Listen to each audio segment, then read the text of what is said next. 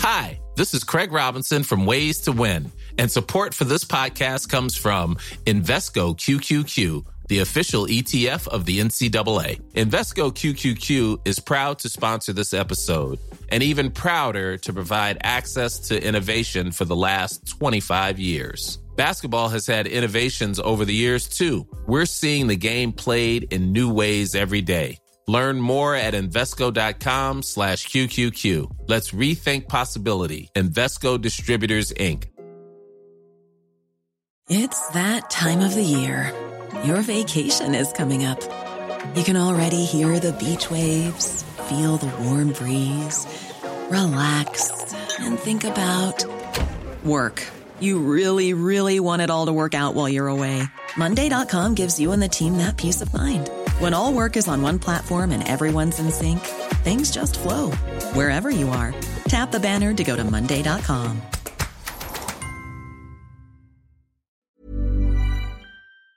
This is the Cork Today replay on C103.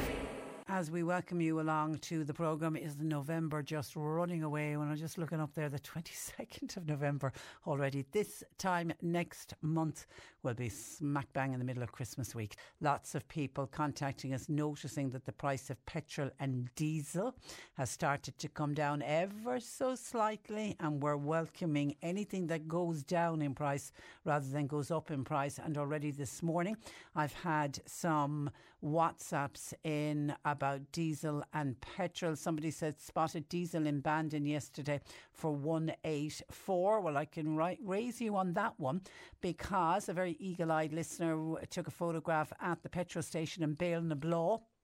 Uh, in West Cork and diesel. Now it's an it's it was either taken last night because it's a dark photograph. It was either taken last night or it was taken this morning. I'm not too sure. But the diesel was at 181, so that's beating the 184. But wait for this, it's got petrol at 166.9. So long may that continue. Just falling, falling, uh, falling. We could do, motorists certainly could do with a little bit of a break.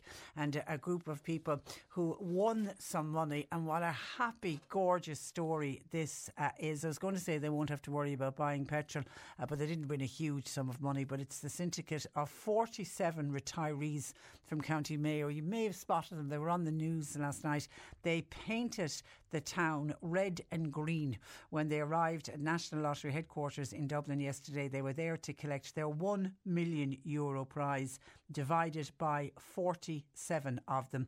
It means they will each receive 21,000 276 euro. That was the size of the cheque they walked away with each yesterday. They're known as the Young at Heart group. They're from a place called Parke have to say, I'd never heard of that before, but it's just outside uh, Castlebar. And their one million euro win was a daily million prize. They won it in early October. It seems that the excitement was still palpable yesterday when they arrived to collect their cheque. The syndicate was formed back in 2015 and they couldn't believe their luck when they became 1 million euro uh, richer last year. And looking at the group photograph, in lots of the papers today. It looks like all 47 of them made the journey from at Mayo to uh, Dublin, and they, they, a lot of them are well in their eighties. This this young at heart uh, group, and they all have different. They were all asked about you know how they're going to spend the money and what are they going to do with it. Uh, Breda O'Boyle, who is a very fresh, eight looking eighty two year old, uh, she danced into the National Lottery office. She said she's no firm plans for the money yet, but she's already started to receive a few texts from her children, including one that read, "I'm your favourite son. And another one promising, I'll bring in the turf for you every day. A cruise was what somebody else is planning to do. A trip to Greenland one of the retirees are going to do that.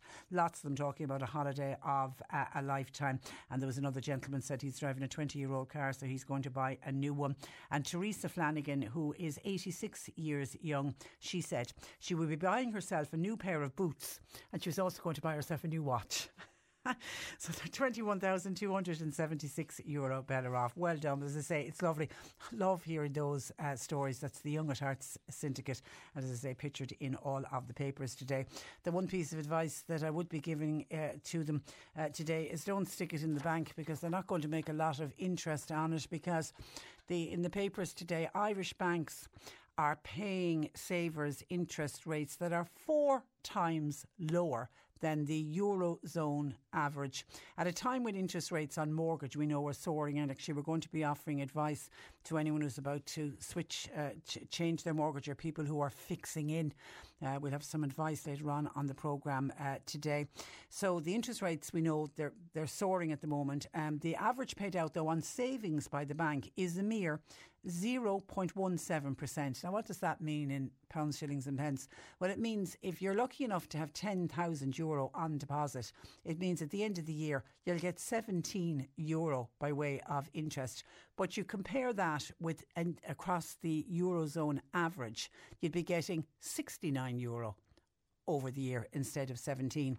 The banks have been called on to give savers a bit of a break after it emerged that the interest rates paid on savings here are now among some of the lowest across all of the other European uh, countries.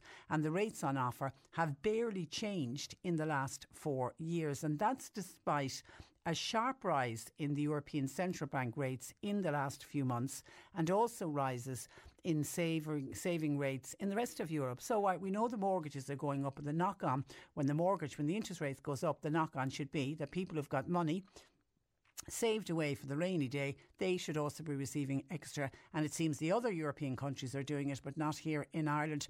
Deposit rates of over 1.10% are now on offer in some countries, that's including Italy and France. And we are a long way off that 1.1 against our 0.17.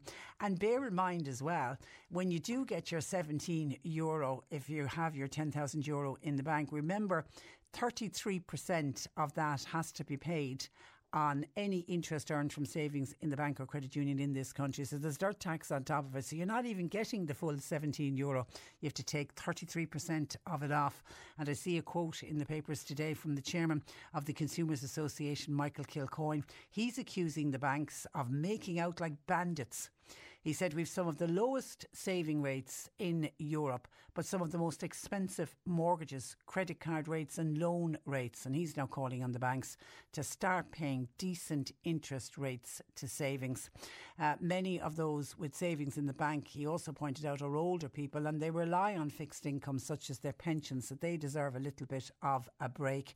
And of course, it isn't just older people that have uh, savings. Irish households, we are now recording a record high when it comes to savings and deposits in Irish banks. There's 150 billion euro on deposit with banks divided across families all over the country, and particularly during COVID times, people weren't able to spend money, and people then were starting with the cost of living crisis, people are starting to get a bit frugal about what they're spending as well. So a lot of people are holding on and holding on for that rainy day, even though people will say it's buckling down at the moment. The rainy day has arrived for many. So there's 150 billion on uh, savings, and when you dig into those figures uh, on calculations on that 150 billion, the Irish banks are set to make 1 billion killing on deposit and lending spreads because they deposit that money with the ECB.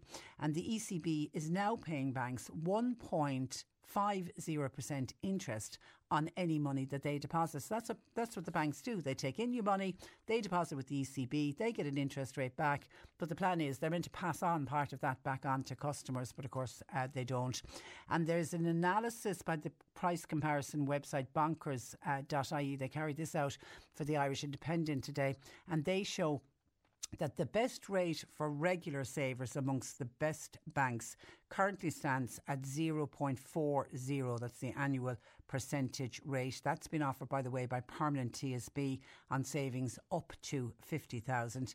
Bank of Ireland are lower. They're at 0.25 uh, percent on amounts up to 15. And AIB have one of, and they're, remember, AIB are one of the largest banks. They're offering one of the lowest. Their, theirs is only at 0.10%. So if you had the 10,000 figure that I quoted at the start and you're with AIB, it means that the interest offered there would only be 10 euro on the year and then you got to take the 33% uh, away from that.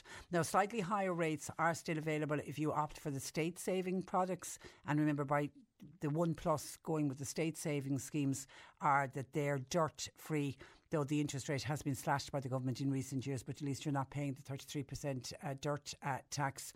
Michael Kilcoyne said that in recent months, Irish mortgage rates have been a bit more attractive compared to the rest of the to the eurozone, as the main banks have held off passing on all of the ECB rate increases, and that certainly has been welcomed by mortgage holders. But while that's welcomed, it now largely appears that it's at the expense of the savers, and that's just a bit mean on the people who are saving and trying to put away for a rainy day. So it's another reason again, as whenever we speak actually with bonkers.ie, the price comparison website, we're normally talking with them about shopping around on electricity or maybe on your phones. But, you know, it's worth shopping around as well with who you bank with and particularly where you put your savings. Jim, hi Patricia, well done to that syndicate of retirees in County Mayo who won the daily millions. I heard on TV this morning that they were going to celebrate in coppers last night in uh, Dublin. I came close once, says our Jim, to winning it when I had five out of the six numbers in the daily millions draw. I got 500 euro. Oh, the difference in just being one number short. But I've my health at the moment and I'll keep going, says uh, Jim. Yeah, I think that's just galling to be one, just one number off the six.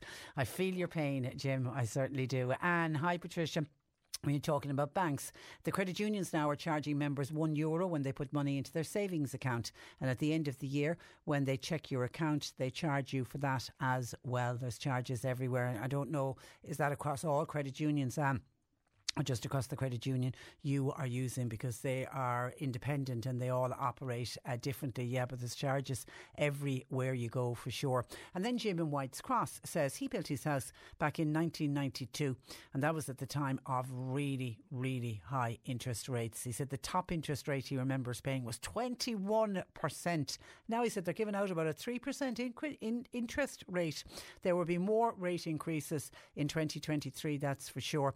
Uh, John In White's Cross feel we need these rates to be higher for house prices to decrease. There is no way people can continue to pay the high prices that are being charged for homes at the moment. And Declan has a son living in New York. He's a five minute walk to his local train station, and then it's a 10 minute train journey to his place of work. The train runs every four minutes. He's paying less for rent in New York City than his friends are paying in Cork and in Limerick. No wonder people are leaving our sh- shores. Yes, Ireland is a good country uh, to live in, but when you look to the future, how could any person plan for buying their own house with the price of rent and housing? And actually, the latest daft.ie report is out. We'll get to it later on on the programme. And it's again truly shocking what people are paying in rent. Thank you for your call, Declan. A reminder that we have teamed up this week with the Everyman and their Everyman Panto. It's the favourite traditional family panto returning this year with Cinderella. They open on Saturday, the 3rd of December. And to celebrate, the Everyman have teamed up with the Leisureplex to give some of our listeners a fun, festive family day out. We are giving away daily four passes, a family pass for four to see Cinderella at the Everyman on Thursday, the 8th of December. But you also get a bonus prize of a pass for four people for bowling at the Leisureplex on uh, MacCurtain Street. You can see Everyman cork.com for further details about tickets to the Panto. And a little bit later on, I'll give you a clue to somewhere where Cinderella has left her glass slipper today. It'll be a well known Cork location, and we'll open the texts and the WhatsApps for you to try to guess. And uh, you could be winning that family pass to see Cinderella on the 8th of December, but also the trip to go bowling at the Leisureplex on MacCurtain Street. Check it all out on everymancork.com. Cork today on C103. With Corrigan Insurance's Macroom, now part of McCarthy Insurance Group for motor, home, business, farm, life and health insurance. See MIG.ie. Now, debit and credit card fraud has hit its highest level in five years, with banks warning shoppers to be very, very wary of fraudsters especially as this Friday is Black Friday. Niamh Davenport is head of financial crime at the Banking and Payments uh, Federation, and Niamh uh, joins me. Good morning to you, Niamh. Good morning. Thanks for having me on. You're very welcome. Is this a very lucrative trade for these fraudsters? I mean, how much money has been lost by Irish people? So, 45 million in the second half of last year was taken out of people's accounts. Um, that's only literally six months of the year, so it's very lucrative. What I always say is that fraudsters are professionals. This is their full time job, and they're looking to make money, and it's through taking it from us that, that, that they're doing it. And are these thieves, because that's what they are, they're thieves, are they getting mm-hmm. better at what they do? They definitely are more sophisticated and they're very good at adapting what they do. Uh, the websites that they're faking are very genuine looking. The text messages, the emails that they send. They've also used social media or online sources to kind of build up. So if they maybe call you, for example, they may have they might have some personal information um, about you from you know what you've posted online, different things like that. So they're very good at kind of using all resources available available to them and making you believe that you know you're talking to a genuine person or dealing with a genuine person, whatever the case, whatever type of scam it might be. What What are the most common types of fraud? Is it a text message? Is it an email? Is it a phone call? Or is it all of the above?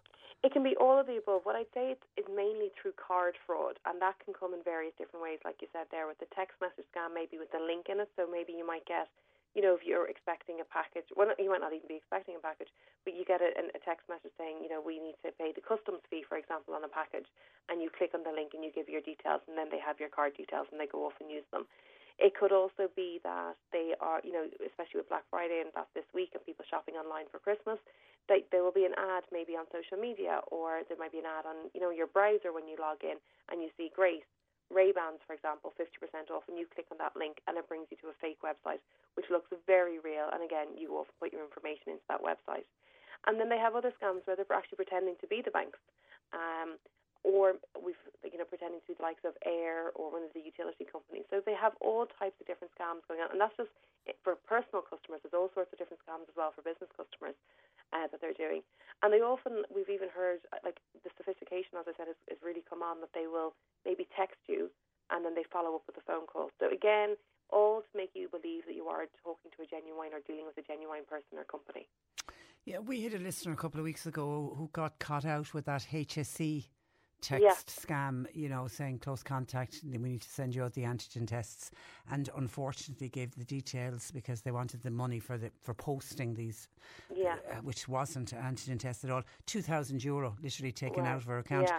But that same lady was just mortified that she had fallen for the scam, and it, it got me thinking. There is some people get very embarrassed. Do you always encourage people to report it to the Gardaí?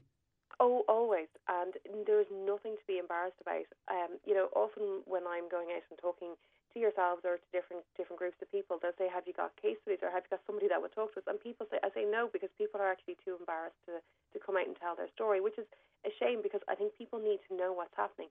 Fraudsters are very, very convincing. So nobody should be embarrassed for falling victim. It's so easy. It's so, so easy to fall victim. And we're so busy. We're back out and about as well after COVID. We're very busy in the run up to Christmas. If you get a text message like that saying you've been in close contact, of course you click on the link. Or, you know, you are expecting a custom a package that is going through customs. You know, it's somebody's birthday or it's Christmas and you want to get make sure that it arrives on time. You're you're you're on the go and you're going to click that link. There, it's not like years ago where you got an email and you know it was a long lost relative and the, the language was off in it. Yeah. The spelling was wrong. They're not they're not like that anymore. They're very, very convincing, and they're they're they're they are fraudsters. They're professionals at what they do. They there's always a sense of urgency. There's always kind of they have the right language. They have in terms of what to say. They know what to say. If they're pretending to be the bank, they know the script. So they're very good at what they do. Um, so never feel embarrassed. Always report it to the Gardaí and also to the bank as well. Uh, what are push payments? The push payment, so it, it's going to get a bit technical, but uh, we've got authorised push payments and unauthorised. So these are things like your text message that your example, your example there is where you it's pushed at you. Um, you have your authorised push payments where you actually go in yourself and you click on the link and you pay for something. Yeah. And then we have unauthorized, and this is where maybe there's been account takeover and the fraudster has your account details. So, like your credit card, they have the account credit card from some way and they go, go on then and they make the payment online with your credit card. So they may go off and make a purchase on a web for themselves. and that's when you know you know when you look at your transactions you go I didn't make that payment and you, you contact your bank so there's two different versions of whether you've made the payment yourself or whether the fraudster has made the payment do you have to be really careful about about ads that come up on social media? I mean, every se- every second post on social media at the moment seems to be an ad uh, for something. Would you never click on a link and go through you know, the social it's so media easy, page? and I've I've done it myself, and Yeah. I'm the one giving the advice. And so it is so easy to click on the links to see what you know when the ads come up right in front of you. But what I always say is, go to the website directly. So if you see an ad for something that you're interested in, go to the website directly. So Google the re- website directly and go into it that way. If it is a genuine offer, it will be on their actual website that way. Um, I just heard a story yesterday of somebody who did go and want to click on one of those ads. It was for, I think you said Helly Hansen products, and he, when he went, he said fifty percent off. I think it was sailing sailing stuff, and great, this is amazing. And when he just noticed something a little bit off, he googled. He said he was very lucky. He googled the website, went in directly, and saw that none of the the, the, sales or the offers were available on the actual website. So he knew then It's a scam. there was something up. Yeah, It was scam. always be on the genuine website. So to be safe coming up to Black Friday and in the run up to Christmas, go to websites directly. Even if you see an ad, whether it's social media or on your on your browser, go to the website directly and do your research. Take your time. Try to use websites maybe that you've used before, or if you have the apps on your phone. A lot of people do online shopping on their phone. Use the apps that you know you're you're downloading the apps from the app store. They'll all be official apps as well. It's a good safe way to do it. If you've any doubt, please contact your bank directly. We are all encouraged now to bank online, uh, Niamh, with very few people receiving bank statements through the post like the good old days when they used to arrive.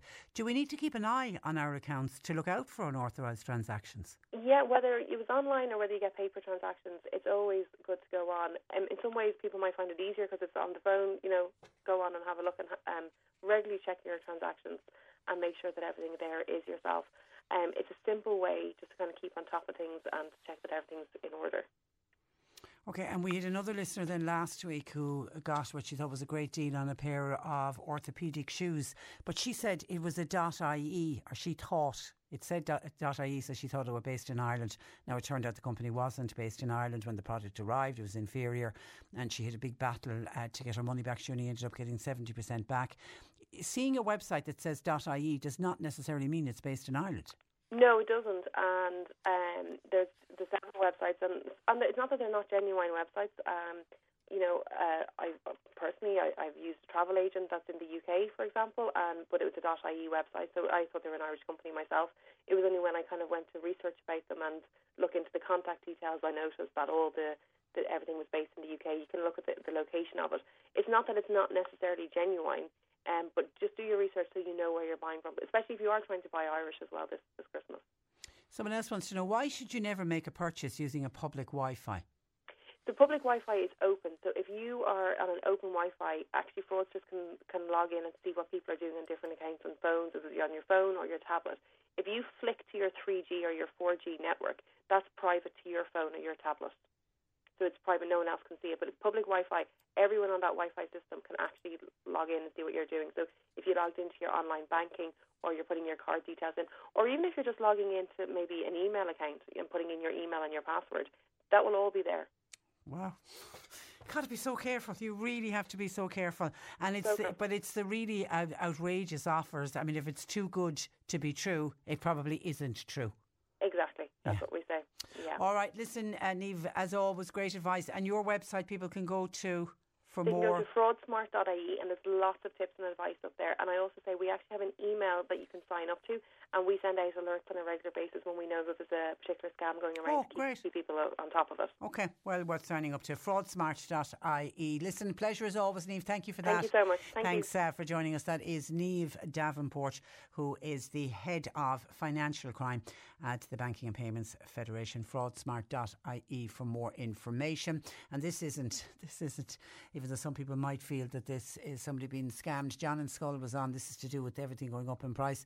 He said an ordinary 60 watt bulb the ordinary bayonet bulb that you'd have probably in your kitchen or in your bedroom. He said last year it cost him around one euro. He needed to purchase another bayonet 60 watt bulb. So he went into the store yesterday. He said the identical bulb that he bought this time last year has gone from one euro to five euro. He thought that was a huge, huge increase. Everything is going up, even the price of the bulbs. 0818 103 103. John Paul taking your calls. Cork today on C103. With Corrigan Insurance's Macroom, now part of McCarthy Insurance Group. They don't just talk the talk, they walk the walk. CMIG.ie. West Cork Independent Councillors Declan Hurley and Paul Hayes have raised concerns about the patient safety at either ends of their West Cork constituency after it emerged that the Southwest has the longest average turnaround times for an ambulance. The Independent uh, Independent Councillor Paul Hayes joins me with more on this story. Good morning to you, Paul. Morning, Patricia. And you're welcome. What is the average turnaround uh, time for West Cork and what should it be? So I suppose that the National Ambulance Service set a, a turnaround time, which is literally, you know, the, the, time it takes an ambulance to drop off a patient at, you know, CUH, for example, there, and to be back on the road ready to respond to another issue again. So th- they have a national target of 30 minutes um, to, to, turn around. Um, the average, I suppose, nationally is 57 minutes. It's just short of an hour. Um, and but in West Cork, it's an hour and 15 minutes and like we're, we're frequently told, you know, that every every minute is vital. Um, you know, so it's it's gone up uh, direction almost 20 minutes in, in, a year. You know, so yeah, it's it's just not good enough. Are you fearful it's putting people's lives at risk? Absolutely. Uh, like we had a situation just last week um, in, in, in CUH, and we we twelve ambulances queued up outside CUH, and I, am reliably informed that one of them was there actually from lunchtime until seven pm that evening. You know, and, and all the time that those ambulances are, are parked outside A&E with patients ready, trying to admit them above. That means there, there's no cover back, you know, in West Cork in my particular case, and obviously other areas of the county as well are without ambulance cover. So absolutely, you know, patients' lives are at risk. Um, as I said, you know, I know we we have the the fantastic rapid response service and all of that, and the air ambulance, uh, but I mean, like the paramedics that that are on the road day in day out, night and day, like they provide an absolutely fantastic service and. Um, literally, if they're sitting in, in, in a car park in CUH, it's crazy. it's crazy. And I mean, just even thinking of 12 ambulance, you know, backed up in, in CUH. And obviously, if the ambulances are stuck in this waiting area at the hospital and then a call comes in, say, to the city and the West Cork ambulance is free, I'm assuming that has to leave West Cork to go to that city call, does it? That's what happens, yeah, and it's hugely frustrating. Again, I mean, the, the, the guys that head off in the morning to work uh, to, to work as paramedics, uh, they have no idea where they're going to end up or how long their day is going to be. You know, so that that's a huge pressure on their family life and on themselves. You know, if if they were lorry drivers, you know, there's a tachograph to yeah, to kind of you know to read how, how long you know they've been on the road, whereas like the, the lads uh, that might leave the depot at Clonakilty, for example, you know, they get to CUH to drop off their patient and they might get a call. Uh, you know, they've been known to go to car crashes in, in Sneem, to, uh, you know, issues down in Killarney or head southeast. Or in some cases, they're told this patient needs to go to hospital in Dublin. Off you go and up the road to Dublin. And they could be after already working like seven or eight hours at this point and, and they're going to have to start a journey to Dublin to drop somebody up there. So, like, it, it really is, I mean, you know, it, it, from from a patient point of view and even from, as I said, the, the paramedics and, and, and drivers, you know, working 12 to 17 hour shifts, it, it just is not sustainable and it's not safe. Could Bantry Hospital help out by taking some of these patients rather than funneling everybody into Cork? Absolutely, yeah. Again, I know we've said it, you know, between Bantry and Mallow there, um, you know, to increase the services. I, I was down at Bantry last night, and my dad is being treated down there at the moment, and as everybody knows, it, they provide an absolutely fantastic service. But again, it, it's it's it's situations like you know local injury units, like like we have in Bantry, uh, they finish at 7 p.m. You know, so there's there's an issue out in the out in the peninsulas or out in Castletownbere.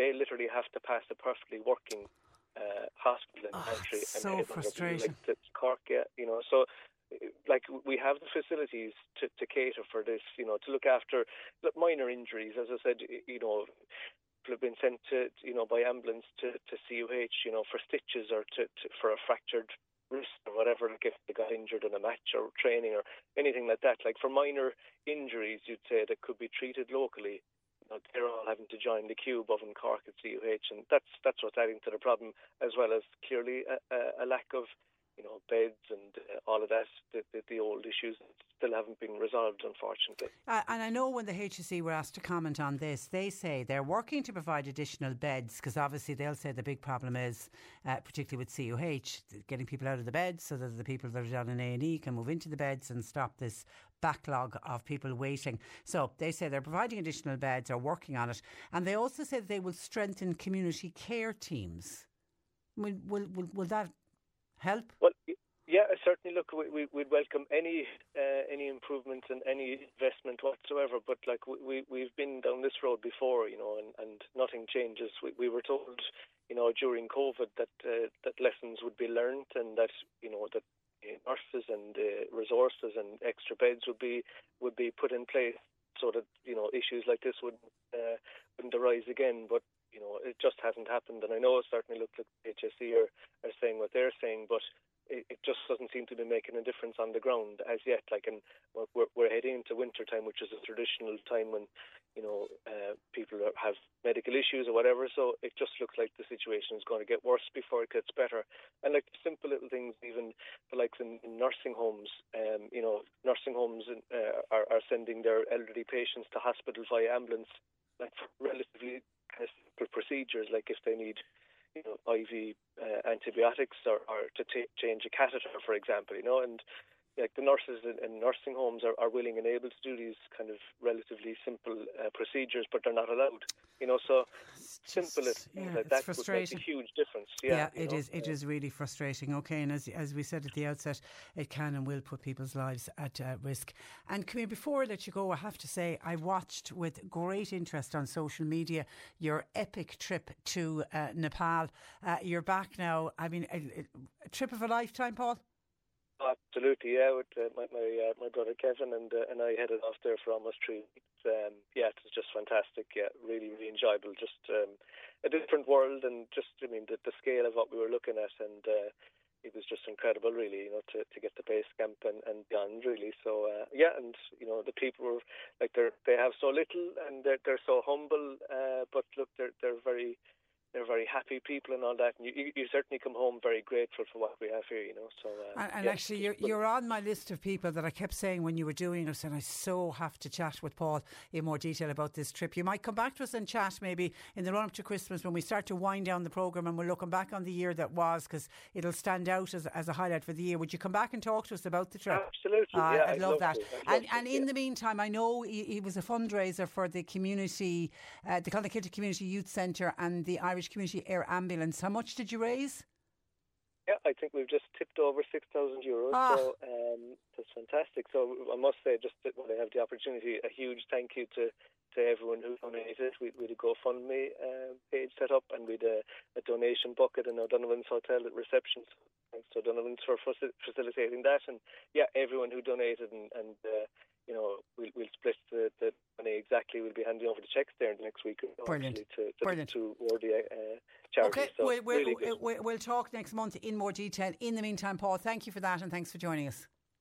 Lovely. Thank you, Patricia. Good morning to you. That is West Cork Independent Councillor uh, Paul Hayes. You're listening to Cork Today on replay. Phone and text lines are currently closed. I've been asked to mention that there's no bingo going on in Banteer tonight, and that is uh, sadly due to a local bereavement. So, bingo cancelled in Banteer for tonight. Some of your thoughts uh, coming in. I mentioned in the last hour when I was talking about the interest rates being paid out by the banks to people who save and have money on deposit. It's some it's uh, four times lower than the eurozone uh, average. And I was mentioning that there is 150 billion euro in savings on deposits with Irish banks, and I mentioned that some of that money was saved during COVID times. That prompted a listener to say, "By God."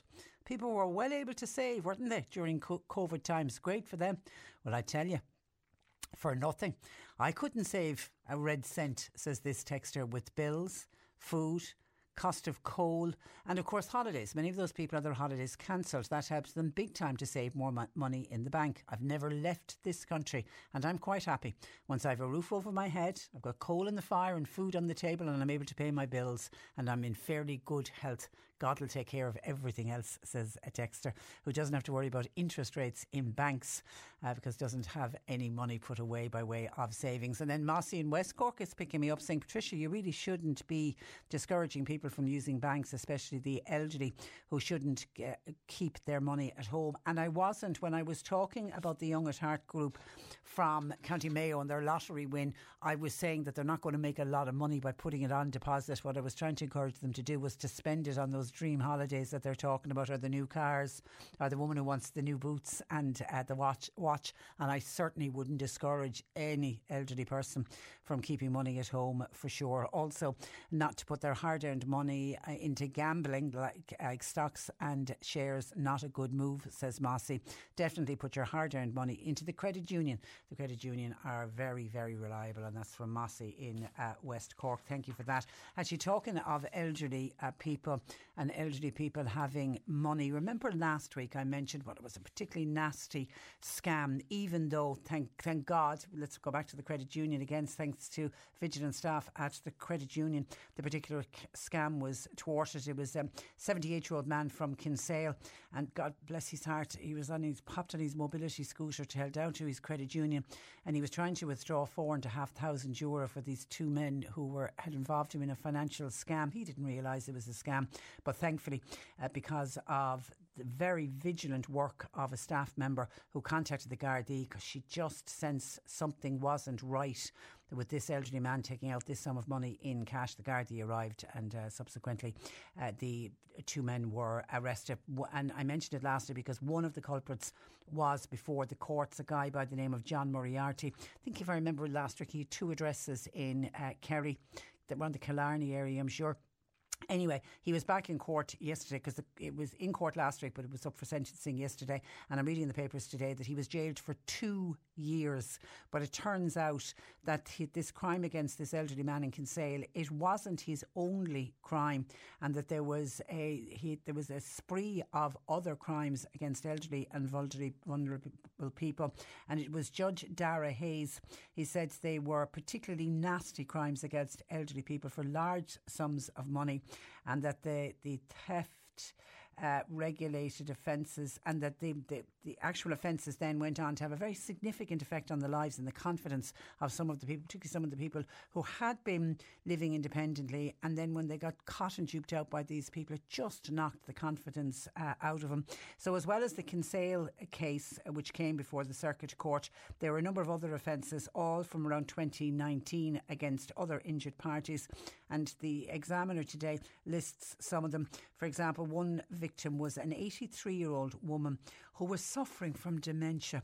Her victim impact statement was prepared by her sister, and she said her sister now was no longer living at home and was in a nursing home where she often spoke about her own home and the money that was taken from her. God help her.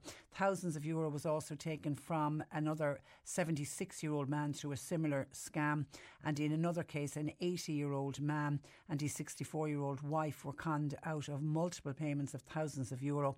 In one case, the householder was quoted a price of 39 euro to clean a gutter, only to be told, oh, when we went up there and took a look at your roof there, sir, it's going to be have to be replaced. You're going to need thousands of euro to repair it. And then, of course, what they looked for was payments to be made in advance so that they could buy the materials. And obviously, the materials never materialised, and the work was was never done. Anyway, that John Moriarty now is behind bars for uh, two uh, years, and you know older people, they target, they deliberately target vulnerable people. People have to be so careful of somebody just coming knocking on your door.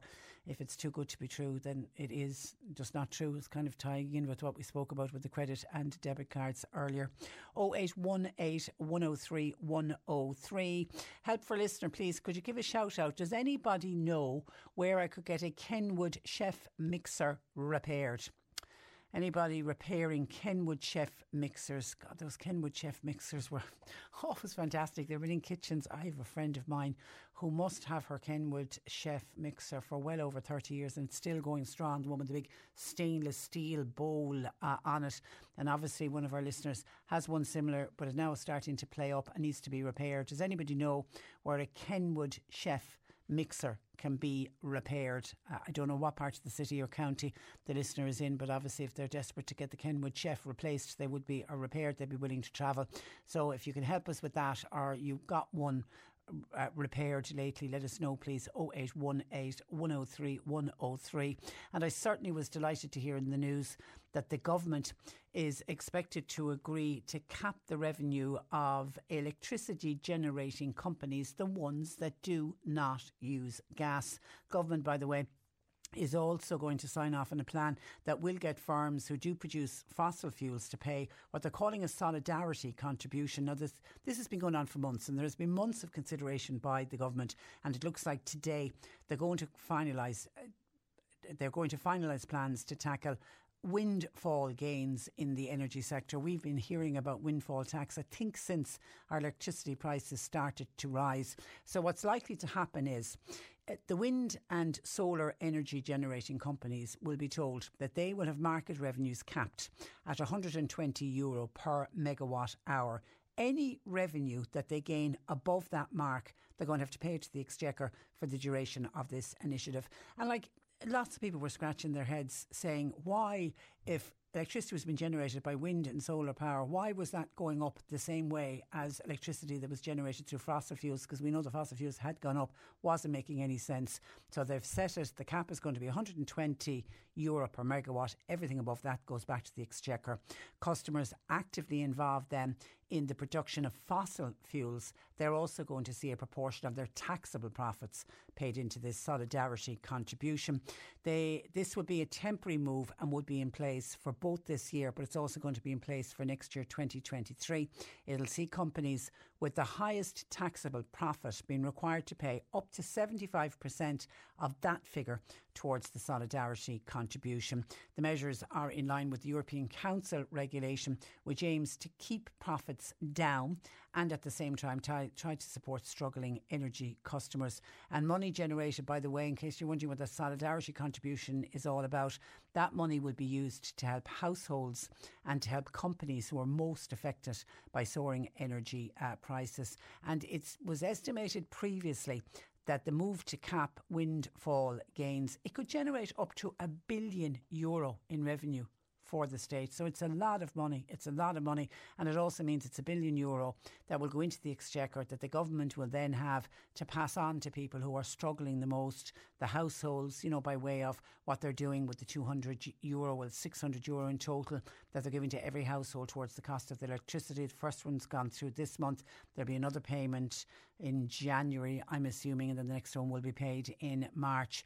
But with the way energy prices and electricity prices are rising, you know, it looks like a lot of households are going to need that 200 euro going well into 2003. So at least if they have this solidarity fund and they have the billion euro, the government will have that money to give it out to families and people who are struggling and businesses. I mean, I have I have a huge, huge sympathy for businesses. We've spoken to so many, we've spoken about so many of them on the programme who have seen electricity bills, you know, rise by over 300% and how small businesses, you know, it's tough enough for big businesses, but at least big businesses, you're assuming, will have had some kind of good profits over previous years. So they'll have some money, some rainy day funds to fall back on. But small businesses that really operate on very, very tight margins, when electricity bills not just double, triple, but can, go, you know, go up by 300%, you know, that's why we're seeing so many businesses closing, which is really, really unfortunate.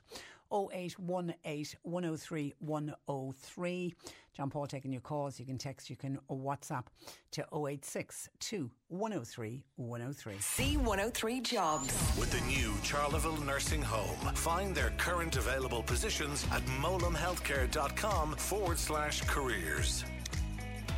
And having just mentioned Mowlam Healthcare, they're recruiting for their new nursing home, which is due to open soon in Charleville. Recruitment open days are going to be held next Monday and Tuesday from 10am to 6.30pm in the Charleville Park Hotel. To check what jobs are available, you can visit mowlamhealthcare.com. And Araglen House Nursing Home in Boherbue. They're looking for multitask assistants for their catering and kitchen teams. CVs please to chris at araglenhouse.ie. A warehouse operative is wanted for Coachford. Email jobs at hamiltonfrench.com. And a part time mechanic is required for O'Neill's Garage in Bantry. Call Mike 087 9460222. You'll find all the details and more job opportunities by going online now. Just go to c103.ie forward slash jobs for more. This is C103. Cork today on C103. With Corrigan Insurance's Macroom, now part of McCarthy Insurance Group for motor, home, business, farm, life and health insurance. See MIG.ie. It always saddens me when families are forced to turn to fundraising in order to cover the cost of medical treatment for their children. It's tough enough dealing with a sick child without having to worry about costs associated with care. Well, my next guest is embarking on such a journey, and Antoinette Burke joins me to talk about her GoFundMe page to get her daughter Katie to Poland for the medical treatment she needs. Good morning, Antoinette. Good morning, Patricia. How are you? I'm very well, and thanks a million for taking time out to talk to us. And I suppose, in order to explain Katie's story, we need to go back to the beginning. She was a little prem baby. What were her initial care needs, Antoinette? Um, well, when Katie was born, Katie was born three months premature. Okay. Um, when she was born, the only thing she needed was a CPAP machine to help her breathe because she was so premature. Um, we didn't think there was anything wrong with her until she started kind of sitting and crawling, and she couldn't sit properly. She had to. She kind of sat with her shoulders against the back of a chair, but her, her like her bum kind of out further, if you know what I mean. Yeah. So, so that was the first sort of that you made you suspicious of something else going yeah, on here. Yeah, they, they, that was the sign. And plus, she couldn't crawl. Um, Katie commando crawled. She was her elbow. Okay. So she didn't have the strength in her legs to actually get up and crawl like a, a normal baby, as they say. So when did a Um, diagnosis come and, and what was it? She got a diagnosis of cerebral palsy when she was 17 months old. Um, and that started our journey. Yeah, yeah. Yeah. Um, and was that how? How did you cope with that at the time? What was what was your thought Well, process? At the time, um, I kind of knew she had cerebral palsy because I have a friend who has a child with cerebral palsy. So I saw the signs. So it wasn't an initial shock for me. Like I kind of said it to the doctor, I think she has cerebral palsy. So like when they did actually give me the diagnosis, it was like no time. you know that I way? Because know, I I know. knew, like And- it wasn't. And she was in a she was wheelchair bound. She was, yeah. Yeah, she Um, she she never used- walked independently. she used her walk her wheelchair and she had a walking frame. She could walk on her, like she kind of walked on her toes. She was like a ballerina. Um, but like couldn't walk independently at all up until she was six. And what happened Um, at six? We brought her to America for a surgery called selective dorsal rhizotomy. Um, basically, that surgery it's a spinal surgery. Um, they go in through the spine, find like expose the nerves, and in simple terms, they find the nerves that are reflect, re- sorry, that are affecting the spasticity in Casey, Katie's body, and cut them. Yeah. And that's the simple, Yeah, simple and, terms and, and yeah, and regular listeners to this program will know I've spoken with um, Evelyn, um, Anna's uh, mother from Anna's Dream Yeah. to Dance, who had the very same surgery, um, uh, but after uh, Katie had, had hers. Was that surgery ever an option here in Ireland? It's not an option in, in Ireland, but it's an option in the UK. But there's a very, very strict criteria for children to be brought to the UK and the surgery done for them. Why isn't it an option Um, here? They don't have the surgeons, basically. Oh, it's Um, it's a very, very intensive surgery that has to be done. And like in our experience, like with Dr. Park in St. Louis, he kind of pioneered this surgery. So he knows basically what nerves he has to cut, and he knows um, basically kind of what your child will achieve after. Like SDR, it's not a cure for for cerebral palsy, um, but it does release the spasticity in a child's body, which, in our case, like if Katie never walked, that spasticity was gone, the tightness was gone in her legs, so she wasn't in pain anymore. So, like if Katie never walked, that was a bonus to us. You just wanted her out of pain. But yes, but the added bonus was she actually walked. She walked, yeah. Because Yeah. it's it's Antoinette, it's it's really hard to watch a child in pain because it's your Oh, it's- your it's instinct as a parent is to take the pain away. So, so Yeah. you'll do anything. No, it's absolutely awful. Like Katie's legs were so tight when she was younger. Uh, we used to have to use um, heat packs and ice packs to actually release the like the the um, the pain basically in our legs because the muscles would contract. God. So you picture getting a cramp in your leg. Yeah. Well, that's what Katie had all the time. And and no relief from it. Yeah. and no relief. Like So- physiotherapy helped, but it like it didn't. Uh, it didn't release. And, the, and by the way, when when you went to Missouri um, to to Dr. Park for that surgery, did you have to fundraise for that? we did. We had to raise sixty thousand euro together, and when we spoke to Katie's paediatricians here, they told us Katie wasn't a suitable candidate, and that we'd leave Katie permanently in a wheelchair. What did they say? What did they say when they saw her when she came back? Well, when we came back, Katie back then didn't even use crutches. She was able to walk with nothing. And she, actually walked into her paediatrician and headed straight for him because he was the one that said it wouldn't work. Yeah. And just kind of went, see, my mum was right. What a moment! like, what a moment! okay. But, uh, and and and I'm assuming there's there was follow up. You to do physio then when you came back. It isn't just simple. Yes, get the operation, off you go. your walk. And There's a lot of No, intense she physio. needed intense physio five days a week, um, which wasn't covered through her service providers either. Um, we had to pay for that private. Um, It's- and it's just- okay. so like. But, so it was all it was all working. Everything was going swim, swimmingly well. Bring me up to what's happening now and the current problem. It's to do with Katie's hip. Yeah, up to now, Katie has a dislocated hip. It's actually dysplastic. So what that means is the ball and socket isn't sitting properly in her hip. Um, so when she's walking, it kind of moves in and out. You know, if you have a loose hinge, Mm. the way it moves, well, Katie's hip is doing the same thing. Um, again, doctors here have given us every excuse under the sun as to why they won't operate on her. Like we've been told, she's she's too weak.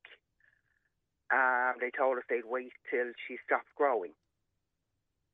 Uh, she's not strong enough. Um, now they're referring her on, well, they're supposed to be referring her on to an adult doctor in Dublin. And if he agrees um, to take Katie on, she will then become a case discussion with both doctors. That's no good to Katie. Like, there's no point in discussing. Help my child. She's she's 16 now, is it? She's 16. She's yeah, she was 16. 16 on Saturday. Happy birthday, Katie. Is she is she in pain, Antoinette? She is, but the sad part is she's so used to that pain. It it doesn't phase her the same way as it would you or I, because she's lived with it for so long. It's it's there, but she can, she can deal with it because it's an ongoing issue with her. And It's like if you have like It- and, it sore should, back. and, it, and it shouldn't be. It shouldn't be. I'm just thinking of anyone listening who's ever gone for a a hip replacement or a knee replacement. You, you, and I've spoken with people over the years who've who've, who've gone for for various replacements, and they all Ready to pop the question? The jewelers at BlueNile.com have got sparkle down to a science with beautiful lab grown diamonds worthy of your most brilliant moments. Their lab grown diamonds are independently graded and guaranteed identical to natural diamonds, and they're ready to ship to your door. Go to BlueNile.com and use promo code LISTEN to get $50 off your purchase of $500 or more. That's code LISTEN at BlueNile.com for $50 off. BlueNile.com code LISTEN. Hey, I'm Ryan Reynolds. At Mint Mobile, we like to do the opposite of what Big Wireless does. They charge you a lot, we charge you a little. So naturally, when they announced they'd be raising their prices due to inflation, we decided to deflate our prices due to not hating you. That's right. We're cutting the price of Mint Unlimited from $30 a month to just $15 a month. Give it a try at mintmobile.com slash switch. $45 upfront for three months plus taxes and fees. Promo rate for new customers for limited time. Unlimited more than 40 gigabytes per month. Slows. Full terms at mintmobile.com. There's never been a faster or easier way to start your weight loss journey than with PlushCare. PlushCare accepts most insurance plans and gives you online access to board-certified physicians who can prescribe FDA-approved weight loss medications like Wegovy and Zepbound for those who qualify. Take charge of your health and speak with a board-certified physician about a weight loss plan that's right for you. Get started today at plushcare.com slash weight loss. That's plushcare.com slash weight loss. plushcare.com slash weight loss. Talk about the pain beforehand and the relief afterwards. And, and we're talking about a 16 year old girl living with that pain. And I'm assuming it's affecting her mobility, Antoinette.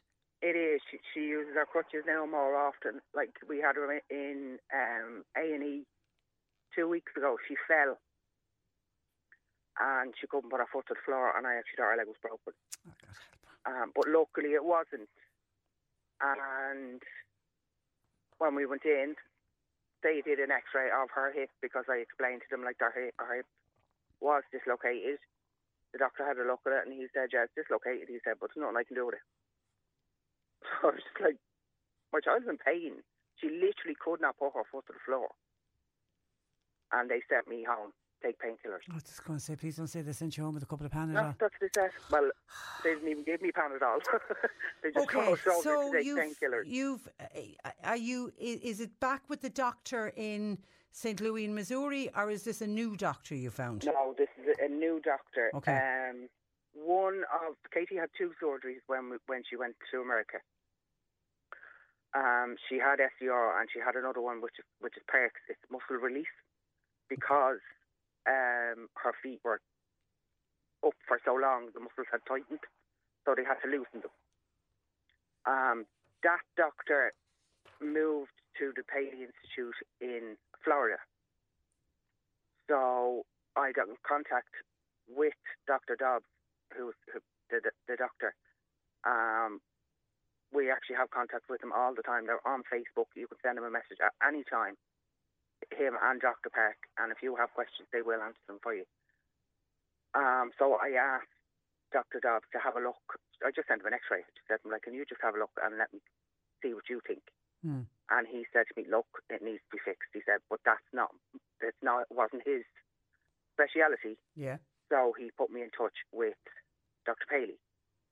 Who's based in Florida, He's but based in has, Florida. has a practice in Poland, which makes it obviously easier for travel which for you. is easier Yeah. and cheaper yeah, yeah. to get to Poland. Yeah. Now he will fly from Florida to meet us on the 5th of December In Poland. to in Poland to see Katie because as he said, like I showed him, sent him videos and I sent him X-rays and everything else. He said, um, and we had a Zoom consultation with him. But he said he needs to actually see Katie in person Obviously, obviously, yeah, you can't. because yeah. You can't you can't examine a child on, over a computer. And what do you, what are you hoping for?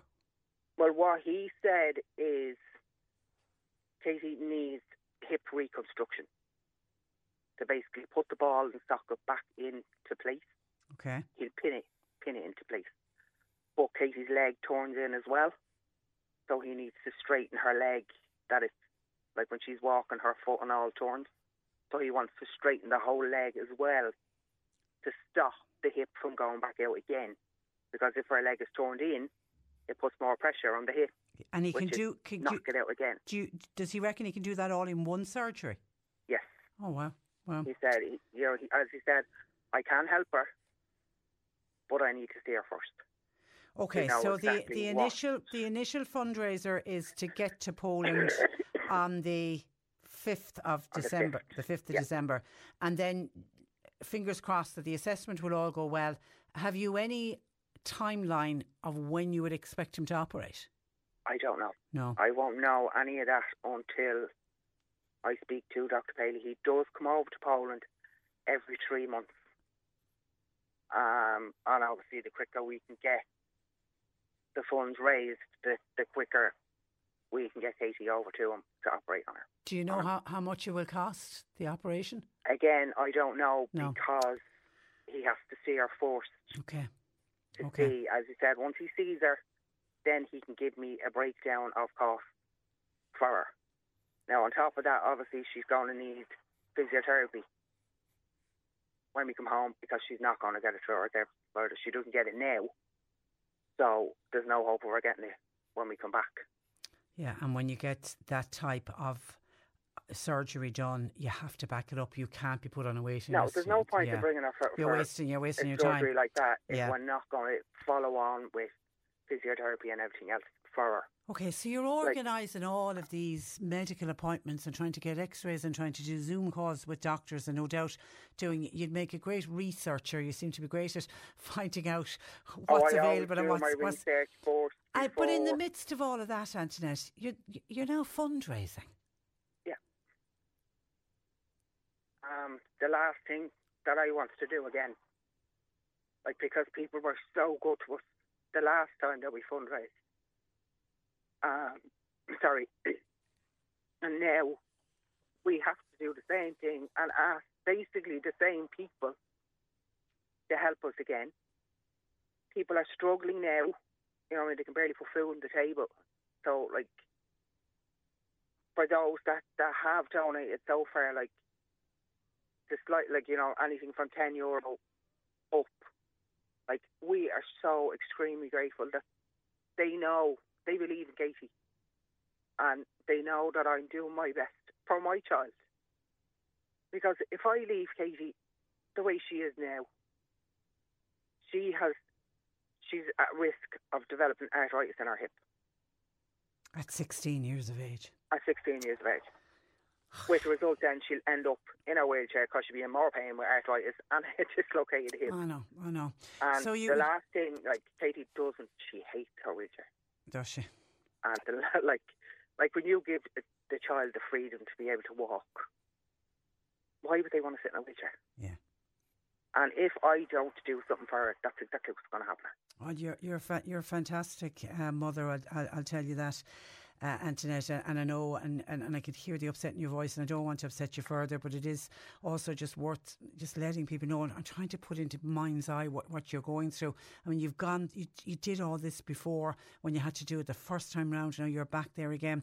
But this time round, your, your husband sadly passed away in September of 2015. So this time you're doing it on your own, which I, I just think adds to the, it makes it even such a sadder, sadder story. Okay, there's a GoFundMe page. Where can people find the GoFundMe page, Antoinette? Um, well, we have the GoFundMe is up on Katie's Facebook page. Okay. Um, it's Katie's Fight to Keep Walking. There's a link on that. Okay, Katie's Fight to Keep Walking. Yeah. Okay, And and- if you go into GoFundMe itself, just type in "Get Katie's Poland" for hip surgery. Okay. And it'll come that way. Katie's Fight to Keep Walking. Will you come back to us after the 5th of December when Oh, you I get back will, from Poland? 100% and, I uh, know. and keep us updated. And listen, you need to look after yourself as well. Because I remember, do that she's yeah, who, who cares for the carer? You need to look after yourself. Listen, it was a real pleasure talking to you, Antoinette. Thank you. And you. Thank Thanks you. I million for your help. appreciate it. God bless. Bye bye. That is uh, Antoinette Burke uh, joining us from uh, Cobh. As I say, it just it saddens me. I it disappoints me, and at times it frustrates me that families have to go to that length to get the treatment that their child needs, but then to have to turn around and fundraise for it at the same time. It's just it's it's galling. Uh, 0818 103 103. So any spare few bob that you might have, and I know, and Antoinette said it. I know times are tough, but as I mentioned earlier, there are uh, people who've got a lot of money sitting on deposit in bank accounts, 150 billion in total. Somebody somewhere might be able to give, but even just it's all those little small amounts as well that are donated to those Go- GoFundMe pages. They are all the ones that mount up. You can text or WhatsApp 086 2 103 103. Cork today on C103. With Corrigan Insurance's Macroom, now part of McCarthy Insurance Group. They don't just talk the talk, they walk the walk. CMIG.ie. Now, mortgage holders who want to lock into a fixed rate to avoid surging European interest rises have been warned not to be panicked into signing up for the wrong rate. Joining me with words of advice is Martina Hennessy. Now, Martina is Managing Director of the Irish Independent's Doddl.ie Mortgage Switching Index. Good morning to you, Martina. Good morning, Patricia. And you, you're welcome. Is there a big difference between the highest rate on offer and the lowest rate on offer at the moment? There is, Patricia, even though the market has been condensed a little bit more, Bank of Ireland, or sorry, KBC and uh, Ulster Bank have exited the market, there's still a lot of competition between lenders and there's still a big difference between rates that you can get. So at the moment, because rates are rising, uh, almost all, so 92% of mortgage holders who are taking out a new mortgage are fixing. And they tend to fix, on average, our clients would fix for, say, five year period based on pricing and just to give them enough security over repayments. And the difference on that on a five year fixed rate, which we highlighted in the index yesterday, and um, the difference can be the lowest five year fixed rate in the market is 2.45% and the highest is 5.5 So a huge difference of 3% between lenders on the market on a standard five year fixed rate. And that can mean a difference. If we take the average mortgage that was drawn down in the last quarter of 292,000, that would be a difference of 513 euros a month, which over the five year fixed period is a massive almost 31,000 euro. Whoa, that's yeah. huge huge and all interest, Patricia, and that's the, the key point. Interest adds no value to your mortgage. So everybody has to pay, unfortunately, eh, pay interest when you're taking out a mortgage because that's how the banks make money. But effectively, what we're trying to really say to people is when you're looking to take out a mortgage, just be really conscious of the rate you're paying because if you're paying too much for your mortgage, particularly when people are locking in now for longer periods of time to get greater security, you're going to pay a huge amount more in interest over the fixed period if you don't get market market based advice or if you don't do your research yourself. Is it now safe to say, Martina, that the days of the low rates are over for certainly the foreseeable future? And if anything, interest rates are only going to rise? Oh, it is. I'm afraid over the last 14 years, we've had a really great um, period of time where we rates were at a low base level. Okay, so the ECB rate was zero percent for the last six years, but rates have been low and have not increased over the last 14 years. But since probably June of this year, rates have started to increase, and we're going into a new cycle now where certainly there's expected to be further uh, upward movement on the ECB base rate, and certainly funding costs for the banks are getting higher. And when funding costs for the banks get higher, it means they increase their rates because they pass on that cost to the consumer. So that's why I suppose fixed rates are most popular now at the moment because they offer security over payments. So if you're taking out a new mortgage or you're coming to the end of a fixed period or you're on variable and want to fix, now is a really, really good time to do it. There's a particular window, I suppose, now where we've seen rate increases, but there are further rate increases expected. So it's a really good ch- time to pull out that mortgage statement if you have a mortgage and make sure you know what rate you're paying.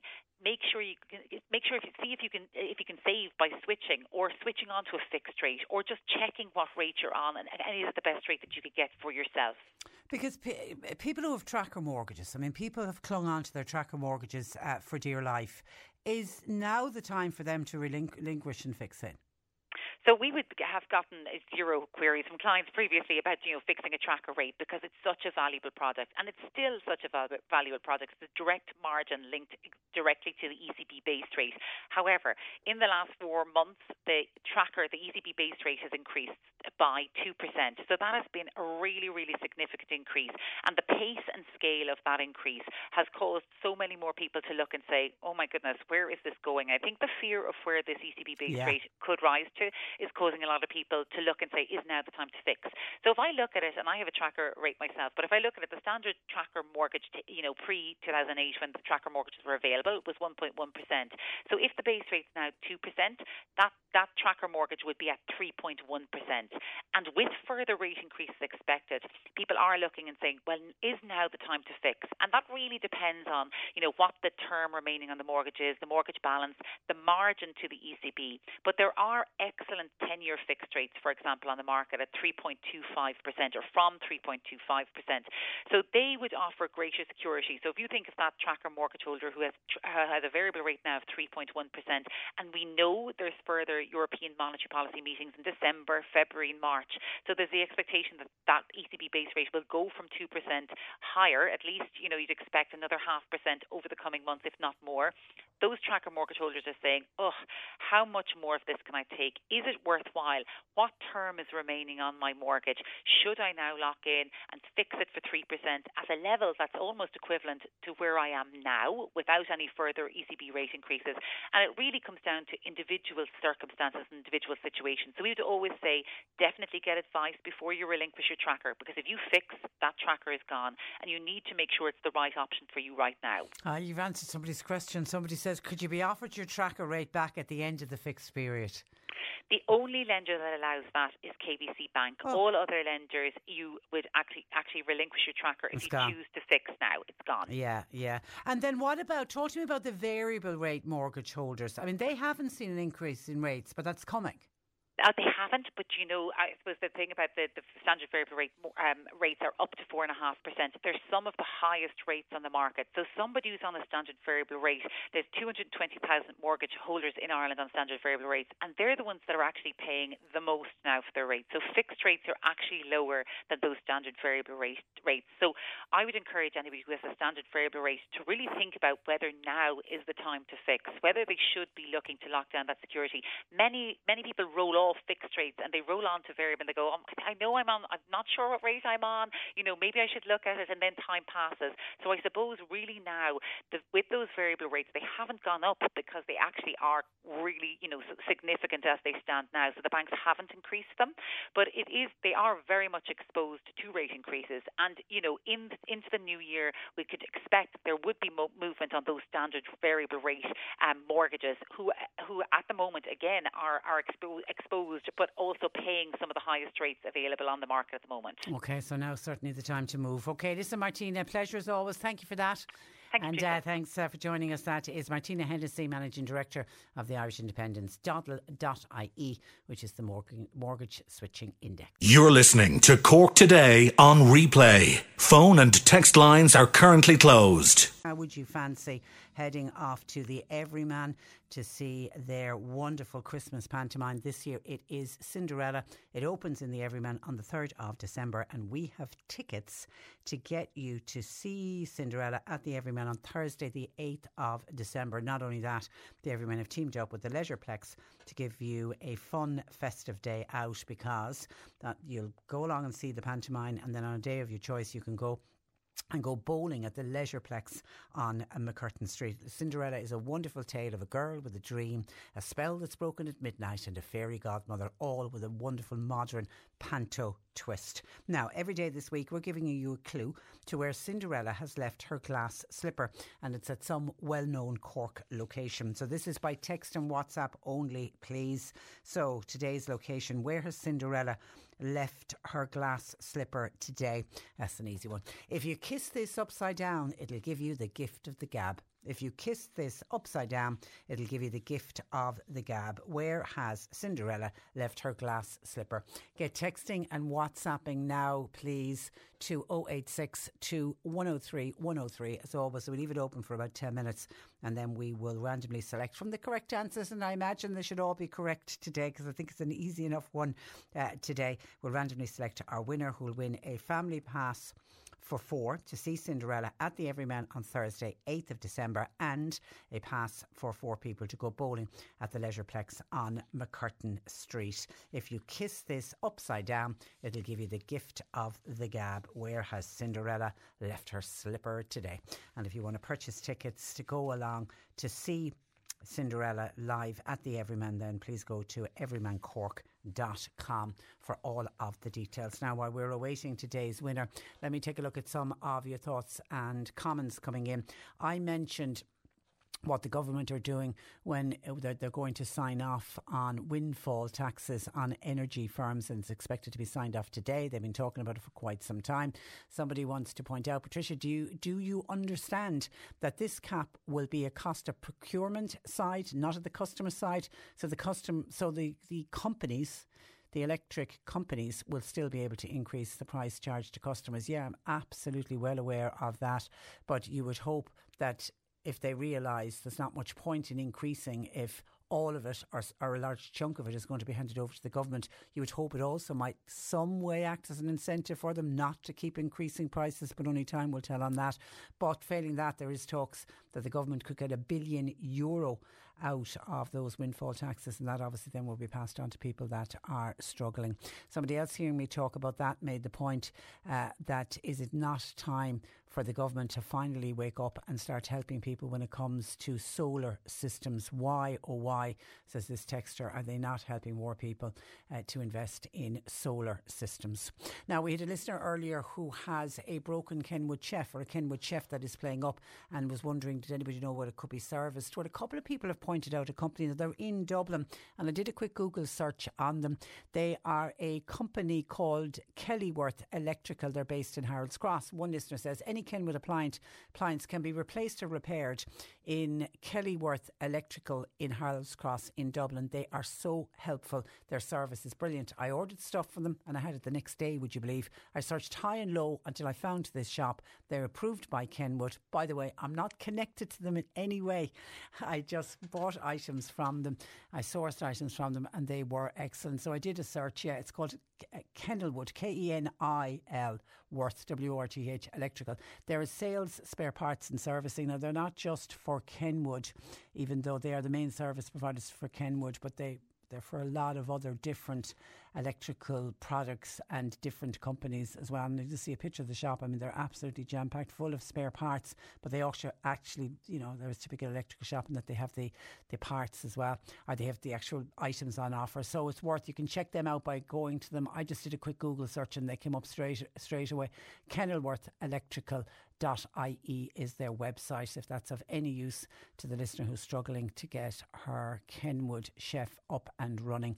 And actually, there was a lovely text in when I mentioned the Kenwood chef from Anne, one of our regular listeners, to say, Patricia, I have a Kenwood chef mixer. mixer. I have it over 50 years. Would you believe, Suzanne? I got it on the Green Shield stamps.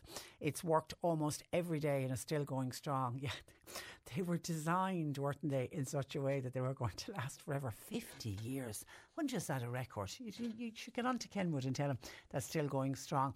But you just brought back childhood memories of, of Green Shield stamps. I remember the one thing that always stands out for me. I remember growing up, my mother having the Green Shield stamps, and she'd come home. She used to get them in the supermarket. It was a, sm- a supermarket where she used to get them with her shopping and we'd have to you'd have to lick them like stamps and glue them into the Green Shield stamp uh, book, and then you'd be waiting for a full book and going through the magazine. It was just it was great fun. I can still remember a doll that I got for my birthday that came via the Green Shield stamps. Isn't it funny how things like that can trigger uh, memories? But Anne's Kenwood chef, I'm God, I assumed that you saved a hell of a lot of Green Shield stamps in order to get a Kenwood chef, because even back 50 years ago, they wouldn't have been cheap items uh, for sure. But a lovely memory. Thank you for that, Anne, and good to know that yours is still working and working well.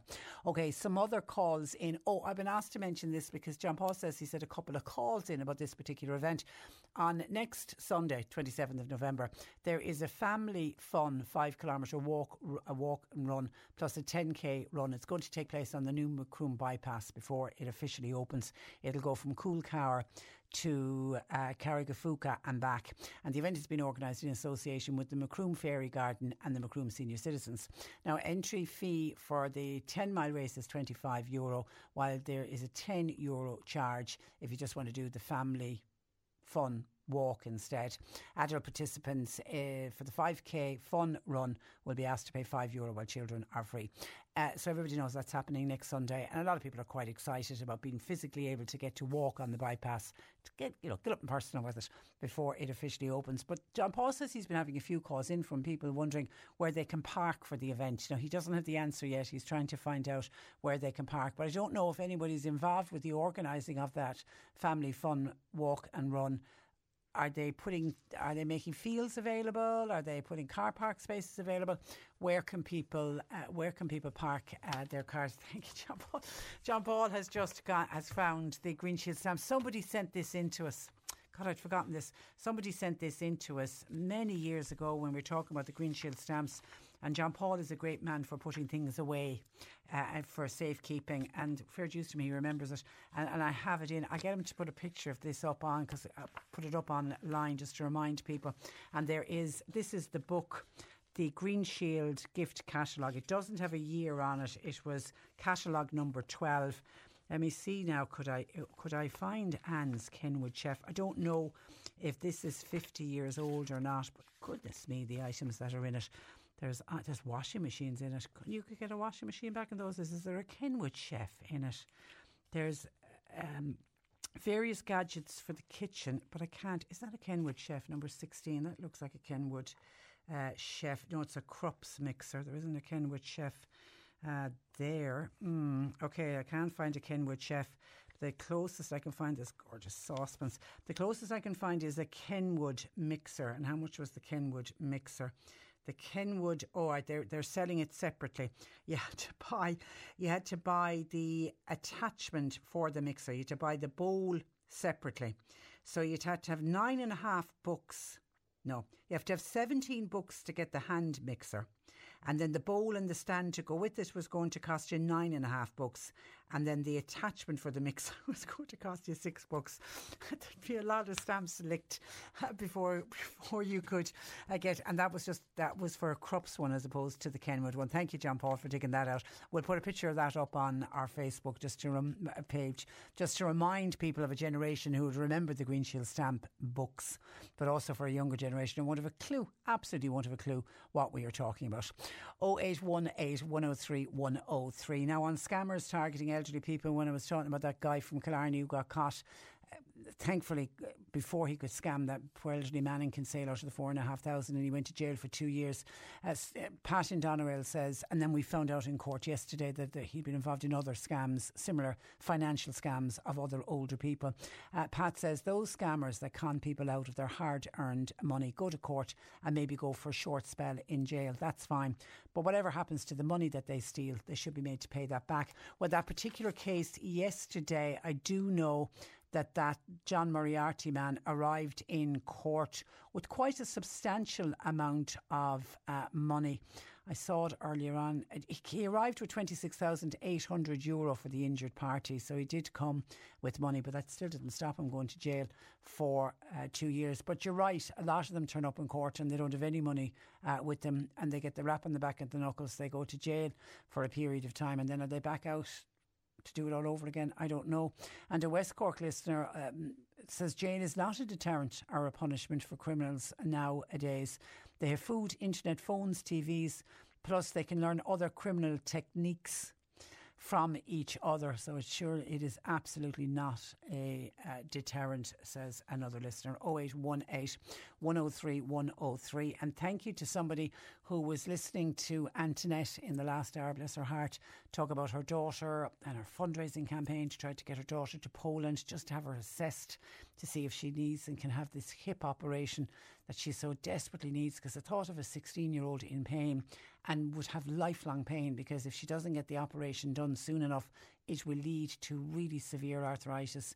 And starting at 16, you can imagine the state she'd be in by the time she gets to her, her early 20s. So she's fundraising now on a GoFundMe page. Somebody says, Patricia, I wonder for Antoinette and uh, her daughter, would they be eligible under the HSE's cross border directive? We took our four year old son to Spain under that scheme. The surgery he needed was called ACI repair. Now, I know it's not the same, but the treatment that we got in Spain was absolutely amazing. I couldn't recommend it enough. Now, I didn't know what ACI repair was. So, again, Google is great for a quick Google search.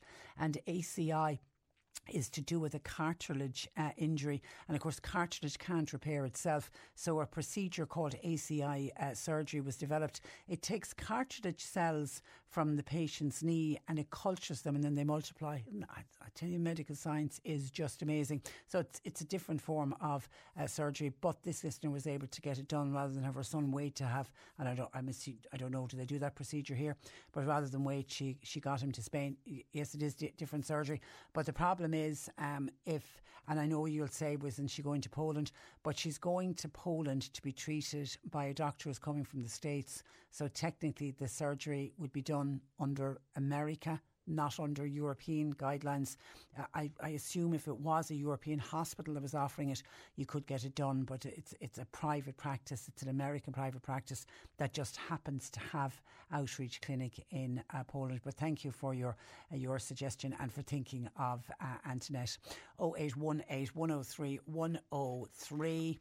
And I've just been told that they're parking for the Macroom bypass for the fun run and walk will be at uh, Carrigaphooca.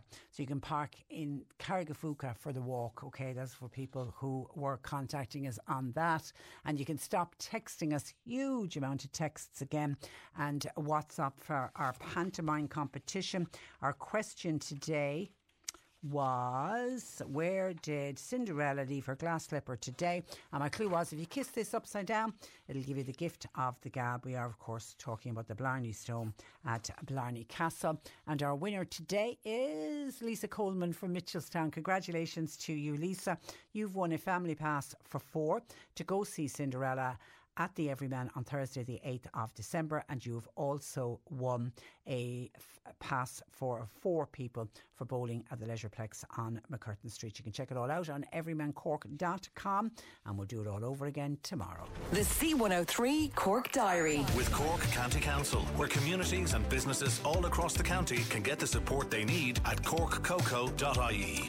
Glenville Flower and Garden Club. They're meeting in Cades County in Glenville tonight at 8 with a flower demonstration by Bernadette Scandon from Anacosty. Refreshments uh, will be available and all are welcome the Bandon branch of the Societies of Vincent de Paul.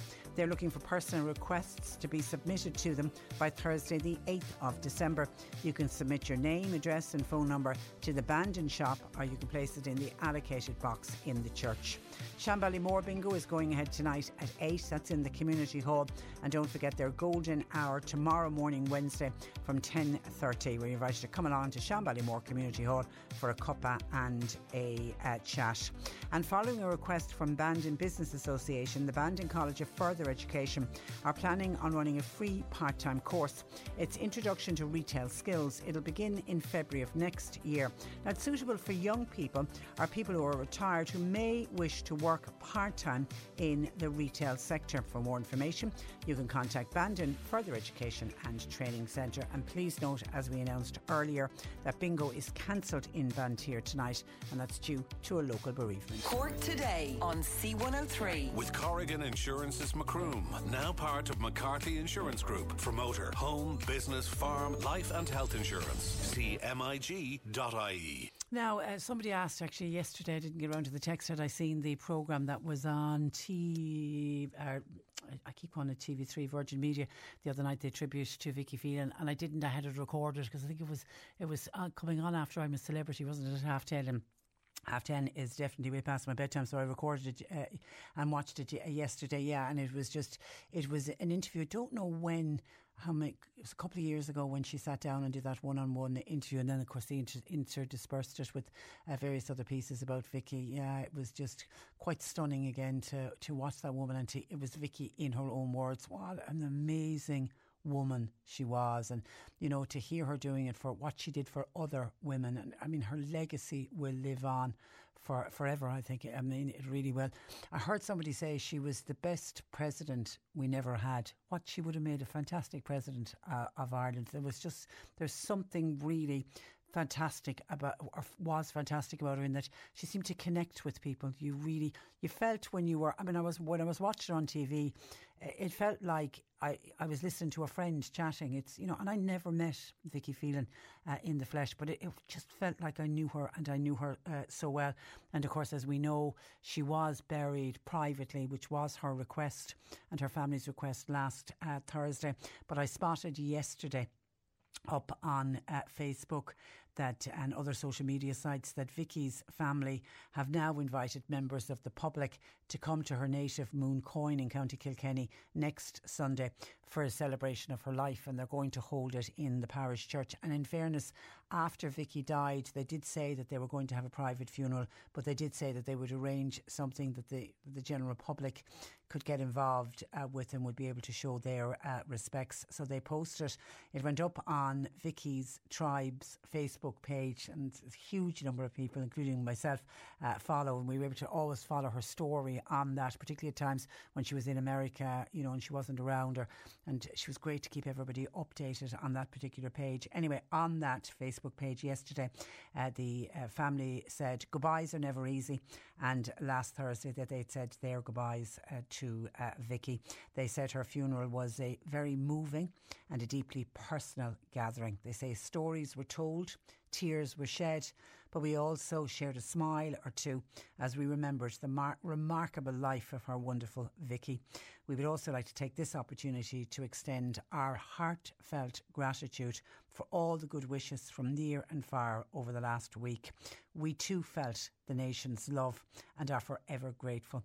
The family said that they're mindful of giving all those who loved Vicky an opportunity to pay their respects following her passing. So, with that in mind, they're inviting uh, people to her native Mooncoin in County Kilkenny on next Sunday at 1 pm, where they say we will do our best to honour that wish. As numbers in the church itself are obviously going to be limited, there will be a live stream available on the day also, and details of that will be posted later in the week, along with further updates on the event itself. So, I mean, yeah, I mean, Mooncoin would not be able to, the church or even the area would be able to hold the number of people who will want to attend or be involved in some way or just to, to sit and watch that particular uh, ceremony. So keep a lookout on Vicky's Vicky's Tribe that's what the Facebook page uh, is called. And as I say, further details and the link will be uh, available as we once again, a nation once again uh, remembers Vicky Phelan. 0818 103 103. Our lines are open. Cork today on C103. With Corrigan Insurance's Macroom, now part of McCarthy Insurance Group. They don't just talk the talk, they walk the walk. CMIG.ie. This is the Cork Today replay on C103. And Joe Heffernan uh, joining us uh, this afternoon. Good afternoon to you, Joe. Good afternoon, Patricia. And how are you? Two weeks post your your spinal surgery. How are you doing? Yeah, I'm coming round very well. Are you? Very well, thank God. Good. Um, yeah, doing well. Uh, I was with the GP now this morning, and apparently the wound is very clean and healing extremely well. Well done, well done. Take it nice Yeah. and easy. That's the most important thing. Now, you're doing Yeah. something that I think is very topical because it certainly is something I've heard so many people talking about. And if you're on social media, you'll hear you'll hear people commenting on it as uh, as well. And and this is to do with people having difficulties getting a good night's sleep. And I know with Annalise Dressel, our nutritional slot on a Monday, I don't think there's a week goes by that we don't have questions in from people saying, "Used to always sleep really well. Suddenly, I'm not sleeping very well at, at the moment." Is is it stress? Why are people finding that they're not getting as good a night of sleep as they did in the past? I suppose you named it there uh, very well uh, with stress. That um, sure we live in a world of stress at the moment. Now, hopefully, um, uh, you know, if that war in Ukraine uh, ended, which isn't very likely soon, um, that would be a major, major help. We wouldn't be worrying about keeping the lights on. Um, the cost of living thing, um, you know, we hear about it um, every hour of the day, really. And um, all of that, I think, and COVID. COVID had much more effect, I think, on our lives than maybe we give it credit for. And I'm not talking about really having COVID and recovering, although that can be very, very serious. But um, just generally, um, whether you know our worldview changed. Um, we never before were told you can only go five kilometres from your home. Like, I mean, that was something. Um, if you heard that like five years ago that that would happen, you'd say, "Don't be daft." Um, and there you are. So, like, It's um, a combination of things. all of that. Yeah. All of and and not getting a good night's sleep. There are health implications outside of you're exhausted, but there are health implications, aren't there, of not getting a good night's sleep? Yeah, i i i um, uh, poor sleep uh, contributes to lower general health, increased stress, and lower mood. Um, uh, you know, you you might find well, you know that there are more little arguments about next door to nothing. Um, that people um, in the home uh, can be in baddish old humour. Um, I'd be putting my hand up there. Um, yeah, um, things like that. Um, and it's it's a lovely thing to go into bed at night uh, feeling peaceful and saying, yeah, that wasn't a bad day at all. No, and the, the usual we talk about a little bit of gratitude. You know, good to be warm, good to have food to eat, good to have a roof over our heads. Um, things like that. Good to have good people around us. Um, uh, you know, that kind of engenders a peaceful good night's sleep. Yeah, instead of lying in bed with everything running around uh, in your head. And then there are things that people try to do, but in in some ways it can be counterproductive. And one is a can lead to, down a slippery slope. People saying, "Sure, I'll have a few drinks. A few drinks always knock me out." Now they might knock you out, but they won't give you a full night's You, sleep. you just said it perfectly. They knock you out. But you see, um, it's easier like to nod off with uh, alcohol, but um, the quality of sleep then isn't there. It's more like what you said. It's more of a knockout than um, uh, REM sleep. You know, the the deep quality sleep um, uh, would would would not be there, and uh, so you don't wake uh, refreshed and feeling ready to meet the day. Uh, you know, and uh, and then of course there are conditions that need to be treated. Like for example, um, quite a bit down through the years. Um, uh, I have spoken with people, and when they investigated, it turned out that they had sleep apnea. They would have gone to what we'll call a sleep clinic, Mm. and um, yeah, so they they they need help with. Um, apparently, like um, one person I heard on the radio talking about sleep apnea, apparently stopped breathing sixty-seven times during the night. And every that's what sleep apnea is um, really is uh, stopping breathing, and of course then the body goes into red alert, and whoop, and you wake up. Um, And of course, you're, you're uh, not getting you're not getting a full night's sleep, and either No, is no is the way. partner sleeping with you. Yeah. And and I know I'm a big fan at the moment. If I'm a celebrity, get me out of here.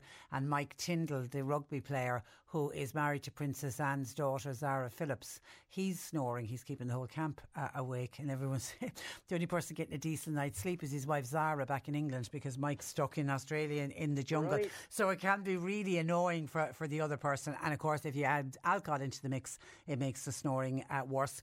And then watching TV or on your tablet or on your phone Yeah. before you go to bed. And I suppose it depends, uh, Patricia, on what you're watching. I mean, if you're watching I'm a Celebrity, etc., like you said there, or if you're watching a favourite soap, or if you're watching a film um, that isn't horrendously violent or something, um, well, that can be fine. But um, you don't want to be watching a program devoted to the cost of living. Um, you don't want a program which is uh, with dire um, warnings, um, now very valid ones, but not just before bed about, um, we'll say, climate change. Um, you know, you you don't want something um, stimulating and uh, and very probably worrying um, before going to So bed. yeah, so if you're watching something, make sure it's relaxing. But I know Yeah. the best advice they say is to switch off all devices and just you know, Absolutely. p- p- particularly if you're having problem uh, sleeping, and and obviously stressing about bills and, and worrying Yeah. about the next day, and and that's No. hard. That's hard to say. I'm not going to do that.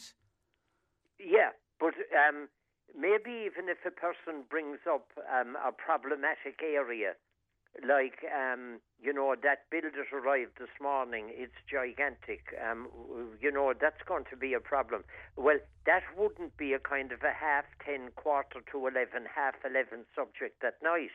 That maybe one would say, okay, it's troubling me a bit, but you know what? That's a conversation for tomorrow.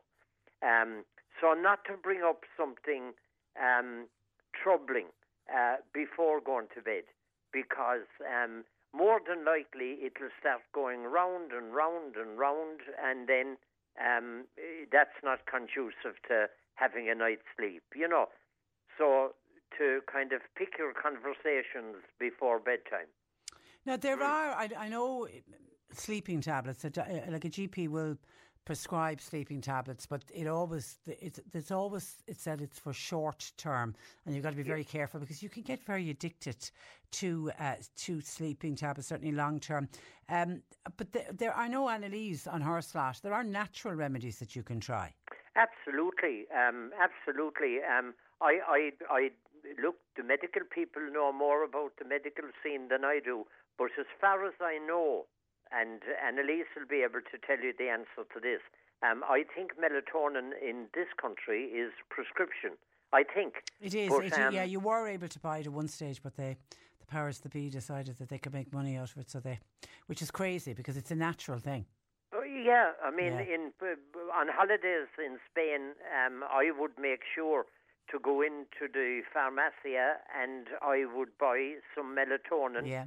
To bring home with me. Yeah, and um, you know, the odd time, if I've had one or two nights that weren't great, and especially now after the surgery, um, I would take a melatonin maybe an hour or a bit with it before going to bed. Mm. But um, I, I've heard of it now valerian root, um, which is readily available. Annalise would know all about yeah, all she's mentioned it many times. Yeah, Yeah. yeah. Um, I- the ones that I, I, I, I saw one advertised there on the telly recently, Nytol, and um, uh, you know that's another natural One that you but- that you can try. Yeah, Mike in, in Bantry first of all wants to wish you a good um, a good recovery. Uh, Thank you. Uh, says uh, I agree with. Uh, uh, Joe about some of the television programs. In particular, Mike says Game of Thrones. They're not good for you and uh, and won't make you relax or go to sleep. Certainly, Game of Game of Thrones won't.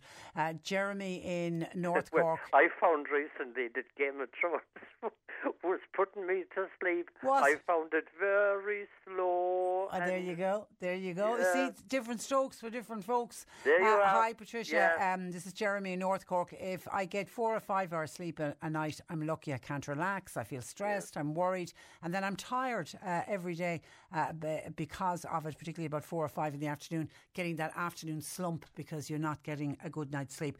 Okay, Yeah. they talk about things like sleep hy- hygiene. You hear that referred to constantly. Talk to us about sleep hygiene and what well, sleep when I hygiene the word is. sleep hygiene first, I thought it was like take a shower before going to bed or have a bath. Um, the kind of words that we normally associate with the word Hygiene, yeah. but it turned out to be something completely different. It's kind of, um, i you know, it's it's good practice for sleep would be an awful lot maybe more um, uh, accurate in its language. But okay, one of the things that they suggest to do with that would be have have have a relatively fixed time for going to bed and maybe getting up because um, you know if it's 2 a.m. one night and it's half past 10 the next night and it's back to 2 o'clock in the morning the next night the body doesn't get you know acclimatized to what's going on so maybe to establish a fixed time for going to bed and waking up, and then to avoid sleeping in after a poor night's sleep. Because if you sleep in after a poor night's sleep, you're kind of uh, on your way to another poor night's sleep that night. Yeah, it's a vicious. Um, it's a vicious. the a vicious suggestion cir- would circle. be to get up. Yeah. Yeah, and then Again, no, we were relax, about- relax. we're- As we've been talking about, relax before going to bed. Don't don't relax before overstimulate the, the mind. The mind. Now, the bed. Don't have the bedroom too warm. I've I, I've s- I've seen that and heard that said so many times. And I know we all Yeah. have the you know the heating on now because it's chilly. But make sure that the bed the bedroom isn't too warm. It's it's the worst thing for getting a good night's sleep. It seems. Absolutely. And what I find is that if there isn't a very, very high wind that's going to annoy me noise wise, well, then I'll have um, two of the top little windows open. Um, I love to get a nice bit of, um, you know, Fresh uh, air. fresh air Yeah, uh, yeah, coming good advice. into. Good advice. Now, you know, Jeremy talking about that he's he gets really, really tired between four and five uh, in, in the day, uh, and that afternoon slump. Don't don't nap. They say because that's going to. Well, it depends on a lot of things. Like um, as I'm getting older now, and uh, you know, into the the, the lateish seventies, um, uh, you know, uh, maybe a little nap in the day wouldn't be the end of the world, but it doesn't help. You're better off if you can avoid it. Yeah. Because um, you know, uh, to be tired going to bed, Helps. common sense Yeah. is good. And then And- avoid things like the caffeine. Keep off the Yeah. ca- and remember tea, normal black tea that does contain caffeine. Caffeine. Now you can get the other teas and the lovely calming teas. They're different, but avoid anything with caffeine before going to bed. Yeah, and it's amazing, like that people. Um, uh, you'll hear so many times about someone is upset about something or stressed out and have a cigarette. I mean, you couldn't do worse because the nicotine is a stimulant, and uh, people can. Uh, people need to know, like that, that a cigarette is a stimulant. It doesn't calm you down, and that alcohol is a depressant, and it doesn't lift your mood. So there's a lot of things that we all did in the past that we found out are actually the opposite So, yeah, of what we yeah. were looking for. Anthony says he finds saying the rosary very good. It helps him to meditate before he goes to Yeah. sleep. He also uses a lavender spray on his pillow, and he finds that if he wakes up lately, earlier, before the alarm goes off, he simply gets up and, and has his breakfast. He just gets up uh, earlier. Um, I'm conscious of time, so I'm watching the clock at Mm. the same time. Avoid exercise. And people would assume, oh, if you go out, you know, you do a, late night jog or have a good brisk walk, it will make you feel tired. It actually can have the opposite effect if you do it too soon to bedtime.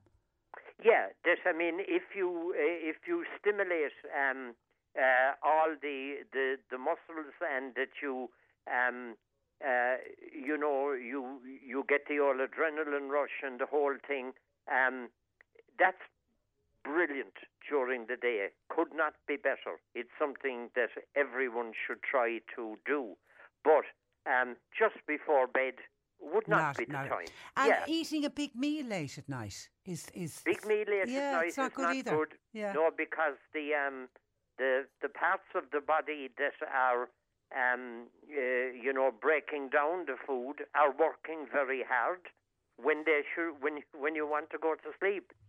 Okay, and then things like if you are lying wide awake, don't keep looking at the clock, going it's ten past two. There's nothing more two." Yeah, depressing. Yeah. Um, I've done it in the past. Um, I've had a glance at the clock, hoping I'm going to see half six, six forty-five, and I see two forty-five, and I think, oh, I can't see it. Mm. Okay, so don't, Um, please don't. yeah. So don't look at the clock. Keep phones, tablets, TVs. None of them should be in the bedroom. No, because there's a temptation that if you're not sleeping, do you know what? I'll have a now look at the notifications. Yeah. Um, I'll scroll for a little uh, while. Or, or whatever. Yeah. Um, and and uh, you know it's not good. It's not good from several points of view. It stimulates the brain when you want it to slow down, Okay. and Okay. apparently the um, the screen itself is a stimulant. Okay, my tip is I listen to podcasts. I go off to sleep to somebody speaking, and it works every time. It, it's different strokes for different folks. Gr- Yeah. Great, great advice what- and always. what- whatever works. Whatever works. Listen, have a good week. Look after yourself. We'll talk next Tuesday. Thanks, Joe. Joe's got a counselling practice in Bohab. His number's 086 834 8145. 086 834 8145. That's where I leave you for today. My thanks to John Paul McNamara for producing. Nick Richards is with you for the afternoon. Afternoon. We're back with you tomorrow, and we've more of the Everyman Panto tickets to give away until tomorrow. 10. I'm Patricia Messenger. Very good Cork afternoon. today on C103. With Corrigan Insurance's Macroom, now part of McCarthy Insurance Group. Want great advice? You know who to talk to. CMIG.ie. Hi, this is Craig Robinson from Ways to Win, and support for this podcast comes from Invesco QQQ, the official ETF of the NCAA. Invesco QQQ is proud to sponsor this episode, and even prouder to provide access to innovation for the last 25 years. Basketball has had innovations over the years too. We're seeing the game played in new ways every day.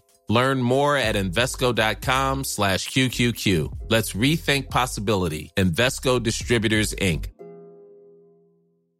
Cool fact a crocodile can't stick out its tongue. Also, you can get health insurance for a month or just under a year in some states. United Healthcare short term insurance plans, underwritten by Golden Rule Insurance Company, offer flexible, budget friendly coverage for you. Learn more at uhone.com.